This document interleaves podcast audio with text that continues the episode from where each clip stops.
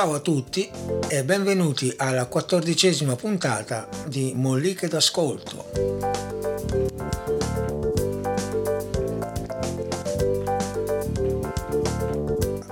A circa tre quarti del suo libro Castelli di rabbia, edito da Rizzoli ed uscito nel 1991, Alessandro Baricco inizia un racconto.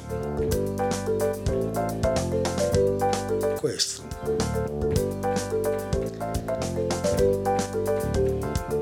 Ed è lì che tutto inizia. Iniziano a suonare i dodici uomini di destra e i dodici uomini di sinistra e suonando a camminare, passi e note, lentamente.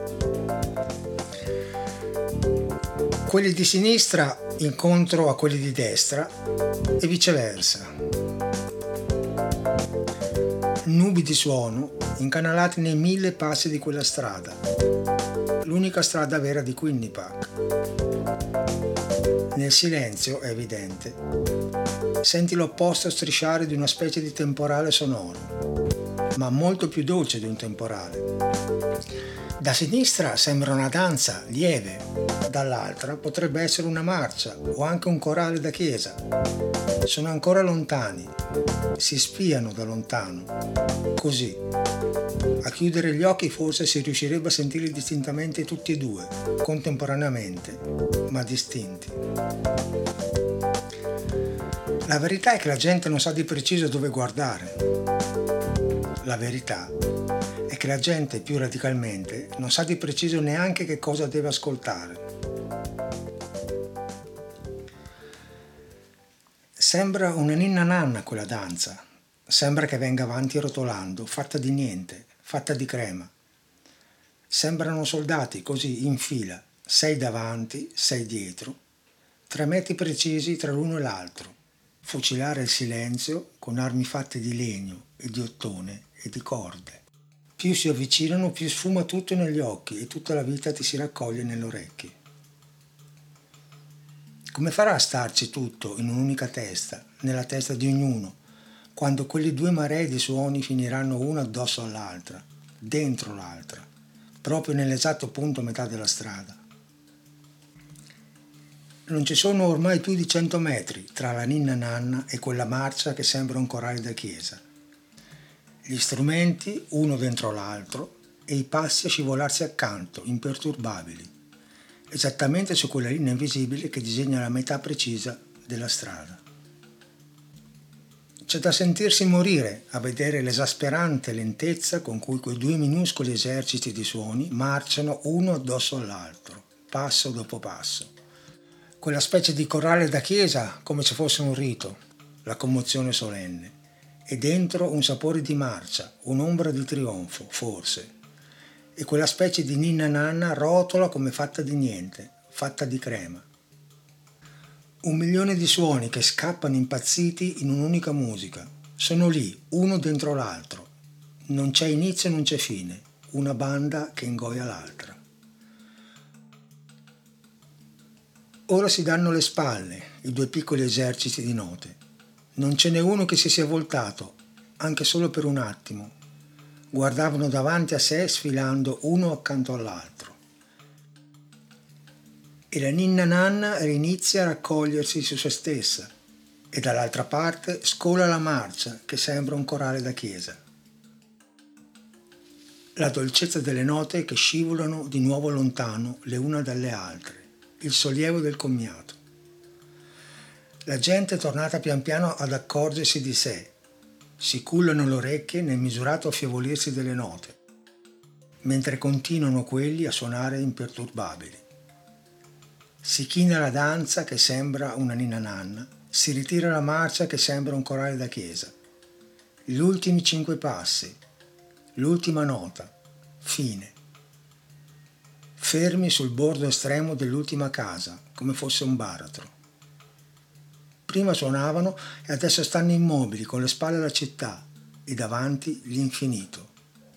Lì sta l'orribile e meraviglioso. Non sarebbe poi niente se solo non si avesse di fronte l'infinito.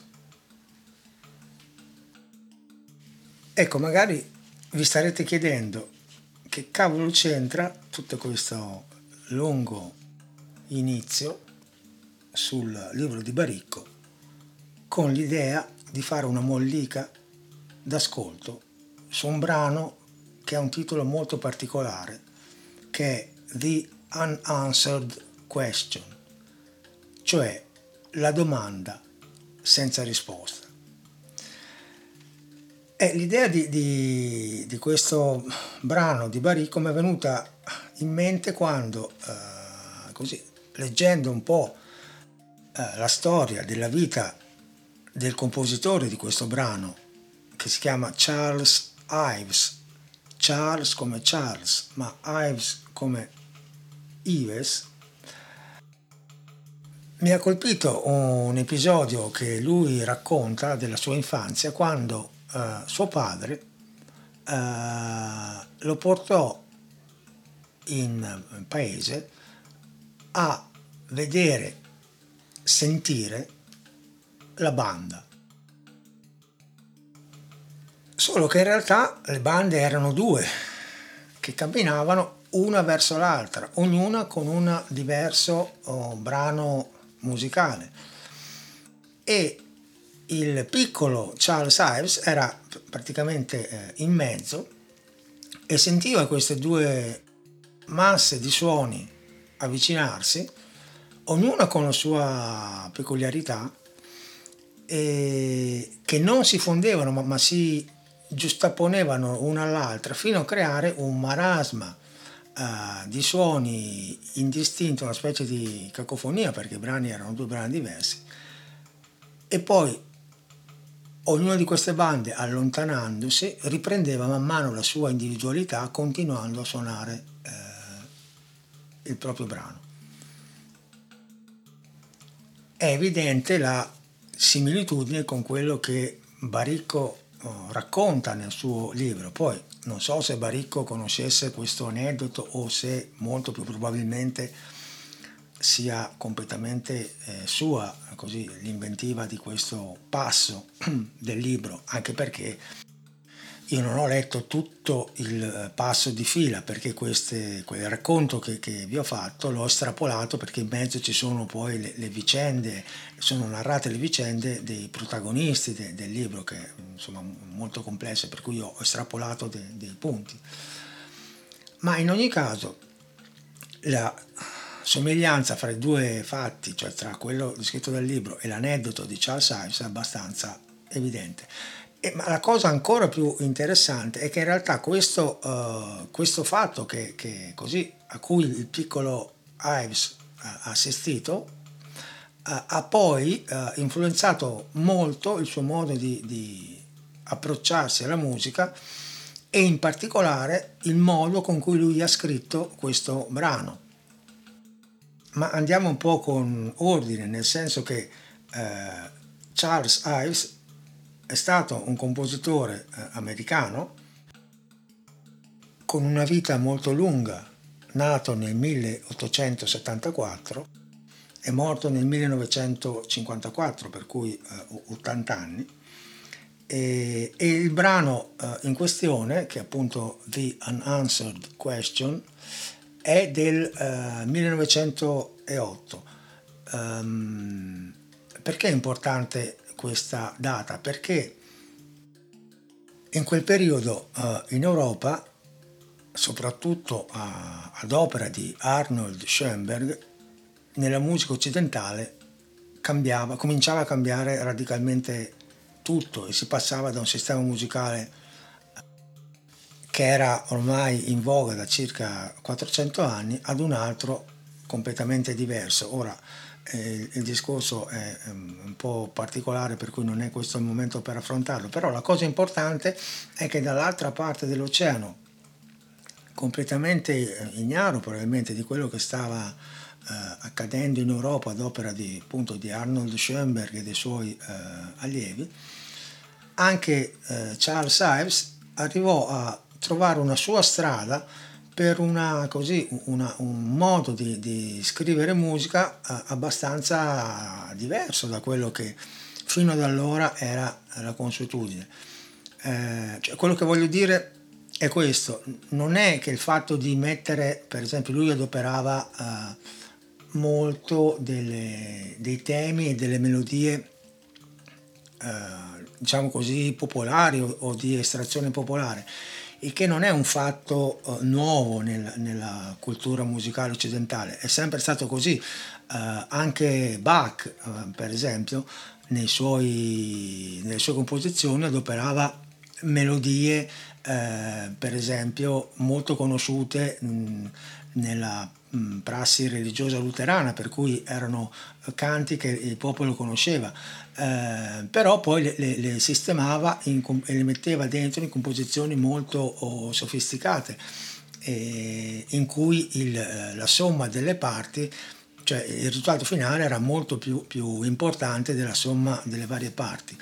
Eh, e questa era una, era una, prassi che moltissimi compositori eh, europei eh, avevano, cioè quella di incorporare nelle loro composizioni ehm, melodie, diciamo così, eh, di ispirazione popolare. Eh, Gustav Mahler, per esempio, nelle sue eh, sinfonie usa tantissimo questa, questa tecnica. Lo stesso Stravinsky, quando abbiamo parlato della saga della, della primavera, avevo detto che le melodie eh, erano comunque mm, diciamo quasi tutte originali ma ispirate a, a, a, a, melodie popolari. La cosa particolare è che tutti questi compositori hanno sempre fuso e incorporato queste melodie nelle loro composizioni dandogli, dando a queste melodie stesse una certa dignità. Eh, Charles Ives cosa fa? Eh, non fa eh, questa operazione ma fa più che altro un'operazione di collage e di contrasto e lavora per strati sovrapposti, cioè mischia uh, le carte come, come le due bande di cui parlavamo prima, che hanno due musiche diverse che si incontrano e si scontrano. Eh, il modo di, di, di procedere di Charles Ives è appunto quello della giusta posizione come appunto una, la tecnica de, del collage sostanzialmente. Ecco, tornando all'esempio oh, di Bach, mh, mm, è chiaro che da queste eh, melodie, mh, mm, diciamo così, di, di, origine più o meno popolare o, o di chiesa, quando poi venivano cantate in chiesa il risultato era bello, interessante perché tutti cantavano no? in un certo modo, ma Ives, ad esempio, eh, notava che eh, in realtà la gente spesso quando canta eh, non va perfettamente a tempo, eh, non è perfettamente intonata, ci sono de- delle cose di contrasto, ognuno di voi va provato no, a, a, a cantare con qualcuno che magari è leggermente out of tune, cioè leggermente stonato, oppure che, che non va a tempo, e, come succede a volte per esempio nei dilettanti che si avvicinano o a suonare o a cantare. Ma Ives però notava che questa cosa era comunque autentica ed era comunque mh, mm, interessante ed era comunque bella. Questo per dirvi che eh, il brano di oggi ha come idea strutturale la giusta posizione di elementi diversi. Eh, intanto mh, mm, voglio dirvi che è un brano molto interessante, è molto bello e che, che mh, mm, ha così, la caratteristica di avvicinare anche mm, persone che magari potrebbero essere un po' restie a qualcosa di, di, di molto interessante perché è, è, accattivante, tra l'altro. È un brano che non dura tantissimo perché siamo intorno più o meno ai sei minuti, a seconda de, dell'esecuzione ed è costituito in pratica da tre elementi. C'è un insieme di archi, che è il primo elemento, c'è una tromba solista, che è il secondo elemento, e c'è un gruppo di eh, strumenti, di strumentini, si dice così in termine tecnico, a fiato, cioè eh, ance, per cui eh, due flauti, un, un oboe, un clarinetto, ma in realtà que, questa terza parte potrebbe anche essere fatta da quattro flauti, non è Ives non ha stabilito esattamente eh, la formazione di questo diciamo, quartetto e lo stesso Ives ci spiega il senso e il ruolo che hanno questi tre elementi. Per lui gli archi rappresentano in pratica il silenzio dei druidi, cioè dei sacerdoti delle antiche popolazioni celtiche che continuano imperterriti nel loro cammino senza curarsi di quello che succede, non vedono, non sentono, sembrano non sentire nulla e ripetono un ciclo musicale, come poi vedremo, sempre statico, come se fosse un tappeto. Su questo tappeto sonoro si innesta la tromba, il secondo elemento, è una tromba solista, che continua insistentemente a porre la domanda sull'esistenza, così ci spiega Ives. È una domanda sempre uguale praticamente, fatta di una frase di cinque note che si ripete per due volte, cambiando solamente l'ultima nota nella seconda ripetizione e questo ciclo di ripetizioni va avanti imperterrito, insistente. A questa domanda della tromba sembra rispondere il quartetto di fiati, la terza componente del brano, che all'inizio sembra quasi scimmiottare la domanda della tromba. E poi diventa questa risposta sempre più frenetica, sempre più veloce, sempre più forte, sempre più uh, incomprensibile, aumentando la velocità e aumentando il volume. Fino a che dopo la loro ultima risposta, la tromba ripropone per l'ultima volta la domanda sull'esistenza e non c'è più risposta. L'unica risposta che c'è sono i druidi, cioè gli archi, che continuano imperterriti il loro procedere. Ma entriamo un po' nel vivo e cerchiamo di, così, di capire cos'è che rende questo brano così affascinante e particolare. L'inizio è tutto degli archi, eccoli qua.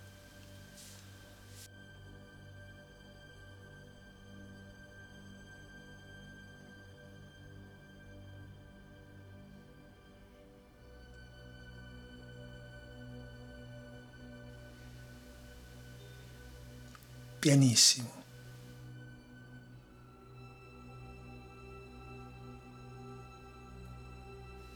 Sonorità molto eterea, delicata.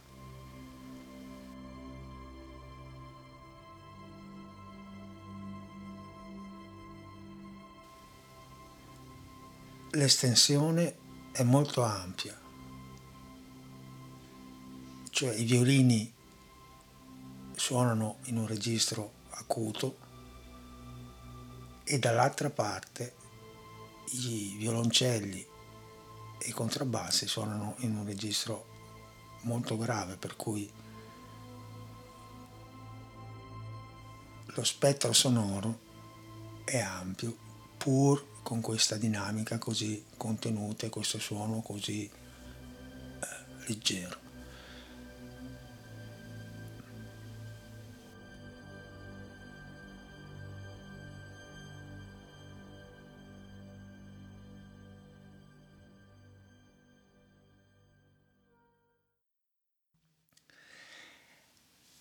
Ecco, gli archi vanno avanti imperturbabili. C'è carenza di movimento, nel senso che sembra non succedere nulla perché eh, la velocità è molto contenuta e, e tutti gli spostamenti di note che sentite sono molto dilatati. Um, quello che stanno suonando in realtà sono degli accordi molto semplici, molto chiari, sono accordi di tre suoni che è il minimo sindacale per uh, un accordo. Um, le varie note sono ripetute perché gli strumenti sono tanti, ma in pratica sono tre suoni per accordo e eh, volutamente Ives evita qualsiasi tipo di eh, tensione, eh, per cui tutte le note stanno benissimo tra loro e creano questa, questo ambiente così eh, ieratico, così particolare, che eh, se noi siamo imbeccati da Ives col discorso dei druidi, dei sacerdoti, è chiaro che questa cosa qua comincia ad avere un suo uh, senso. Poi cosa succede? Succede che su questa um, tappeto, su questo uh, base, potremmo dire, se non fosse un termine quasi blasfemo, da adoperare in casi come questo, si innesta la tromba che pone la sua domanda sull'esistenza per la prima volta.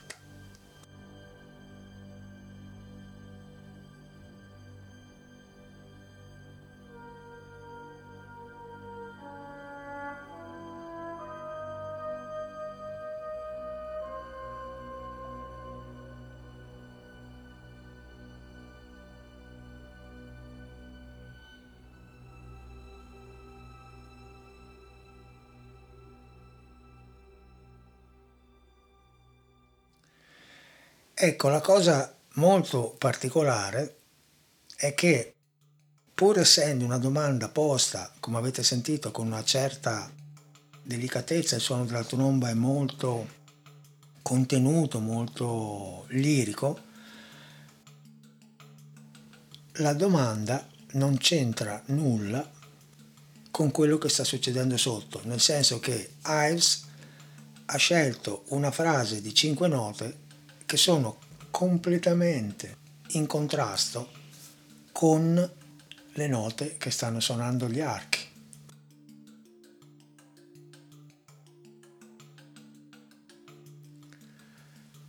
Cioè gli archi suonano più o meno in questo ambiente.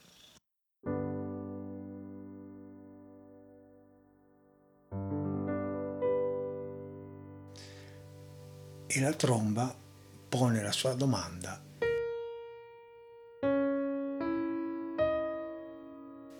con queste note.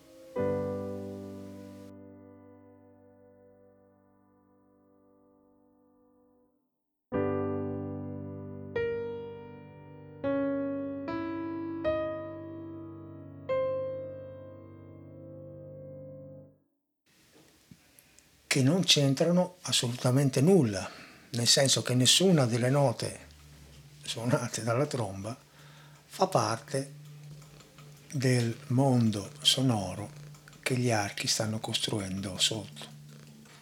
Sono tutte note estremamente dissonanti. La domanda è posta in modo tale che rispetto a quello che c'è è un elemento del tutto diverso. A questo punto arriva la prima risposta, o meglio, il primo tentativo di risposta a questa domanda esistenziale. Eccolo qua.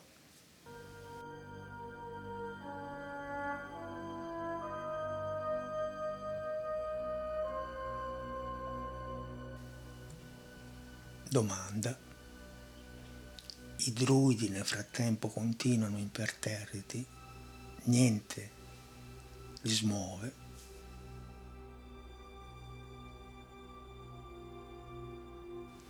Risposta.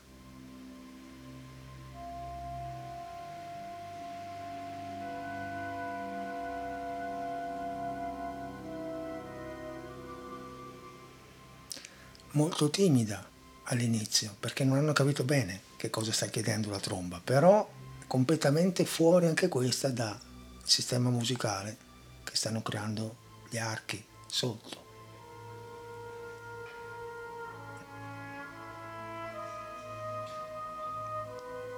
Seconda domanda.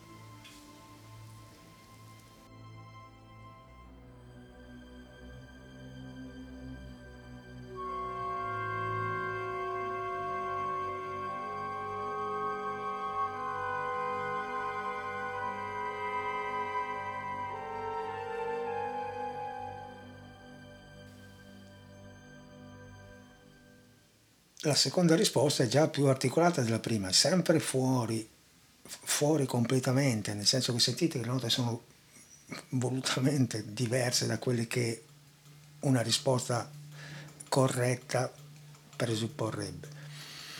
La cosa interessante è che le risposte diventano via via sempre più frenetiche, sempre più veloci, sempre più incomprensibili, come se questi strumenti no, non capissero, si, si, si affrettassero a cercare qualcosa per, per, rispondere a questa tromba che continua imperterrita a chiedere, non calcolando assolutamente il tipo di risposta, la domanda è, è sempre uguale.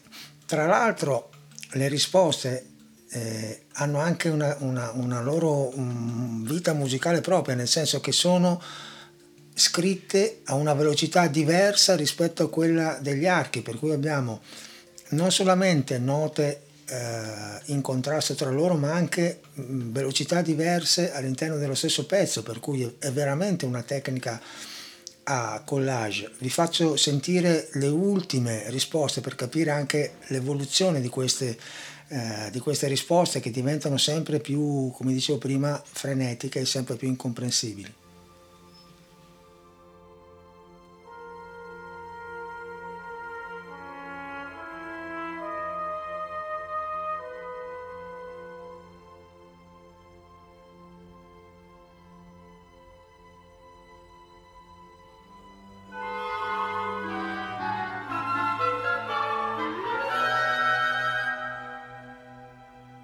Anche un po' ironiche in questo caso, sembrano quasi prendere in giro la domanda stessa.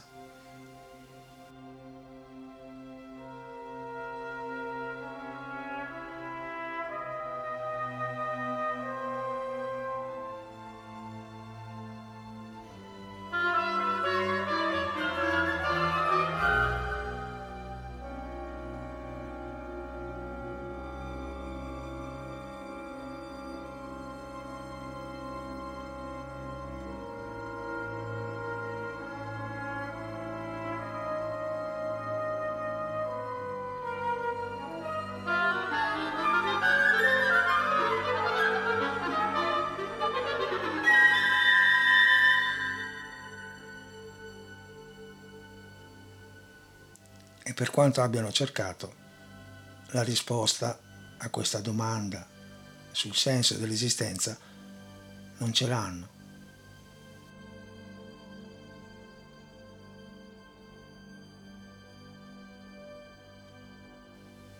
A questo punto c'è l'ultima domanda.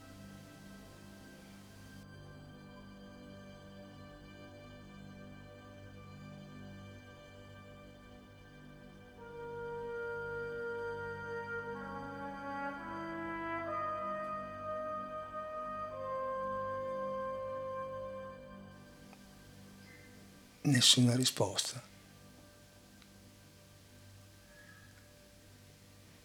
Neanche da parte dei druidi.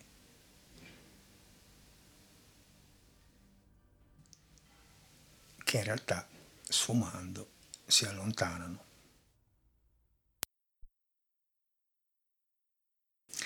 È un brano estremamente eh, affascinante. Eh, perché? Perché eh, usa una tecnica, quella del collage, che è abbastanza strana e particolare.